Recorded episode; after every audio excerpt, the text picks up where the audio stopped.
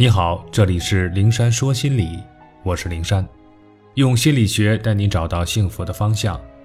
遇到心理问题，可以直接点击我的头像发私信给我，我会逐一为你解答。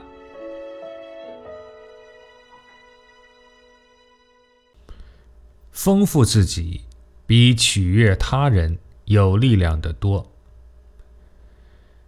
讨好者的内心因为缺少存在感。安全感、自我价值感低，也就是说，有一个又一个的空洞，所以他们努力寻找能够用来填补空洞的东西。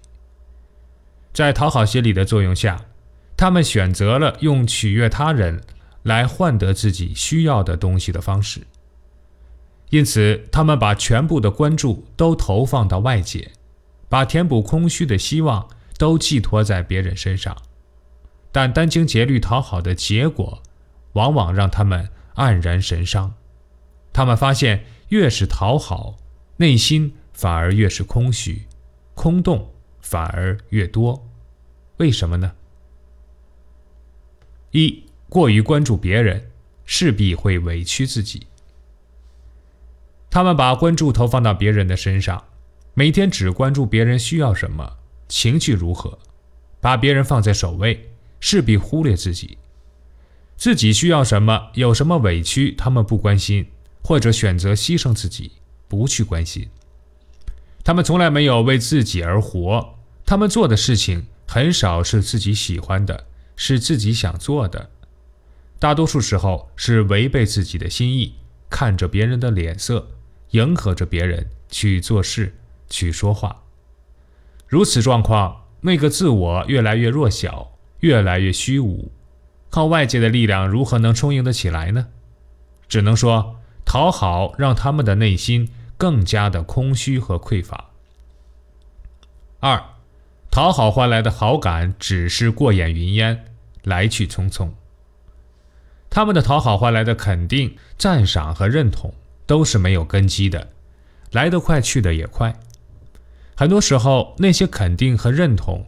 并不是别人发自内心的，不过是接受了他们的讨好之后，作秀一样应付和敷衍他们的回馈。可想而知，如此廉价的填充物，怎能让讨好者的内心真正的充实起来呢？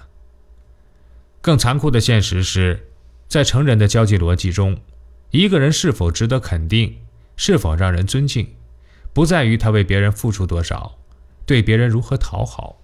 只在于这个人是否有价值。若有价值，即便不讨好任何人，依旧被人赏识，希望与其建交。反之，他对别人越讨好，越降低在别人心目中的价值。这在前文中我们有过详尽的阐述，就是那个登门槛心理效应。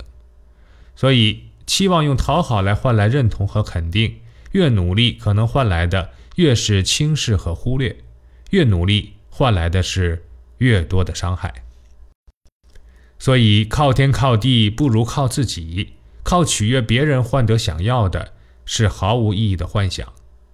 任何外界和别人的力量都不可能帮助到自己，唯有自给自足、自爱自救，丰富自己，让自己变得有价值，比取悦他人要有力量的多。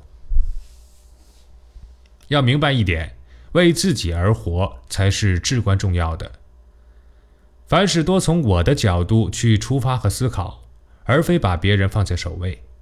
也就是说，把外头的目光收回来，改为内视，多看自己的内心，多关心自己的喜怒哀乐、所需所求。每做一件事，都事先问问自己：我是在做自己，还是在取悦他人？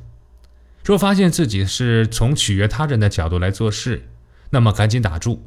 这不是教我们自私，而是要学着为自己活，做最真实的自己，才是最有力量的。唯有内心的力量，才是可以填补空虚的给养。明智的做法是停止向外寻求，改为内在建设。与其费心讨好别人，不如倾力打造一个精品的自己。因为当我们拥有了足够的价值和实力，身上有了闪光的东西，别人自然会被我们的闪光点所吸引，循着光靠近我们，由衷的赏识我们，认可我们。这时候我们听到的赞美之词，绝非靠讨好换来的那般廉价、那般敷衍，而是我们的实力和价值征服了别人，是他们从内心给我们的关注和赞美。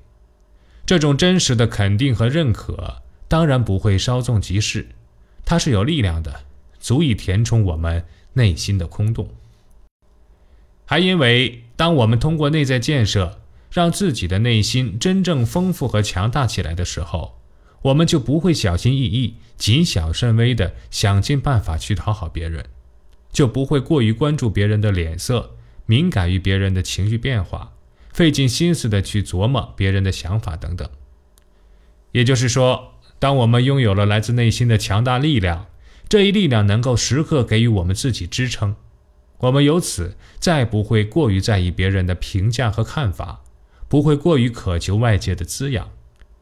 可以说，内心越丰富和强大，向外界所求就会越少，因为我们压根儿不需要。那么，如何丰富自我呢？努力工作，提升业绩，发展兴趣，需养内心，充电学习，增长学识，读书旅行，扩展视野。总之，没有什么高深的技巧和秘诀，也没有速成的捷径。聆听自己的内心，根据心灵的需要，选择一条适合自己的探求之路，然后比常人多一些沉静，多一些思考。多一些和自己相处的时间，多一些耐得住寂寞的修为，持之以恒、勤勉扎实的做好每一件事。终有一天，我们会突然发现自己有了意想不到的丰厚的收获。以往可以求之而不得的东西，都会在不经意间围绕在我们的身边。这就是丰富自我的力量，是岁月给我们的。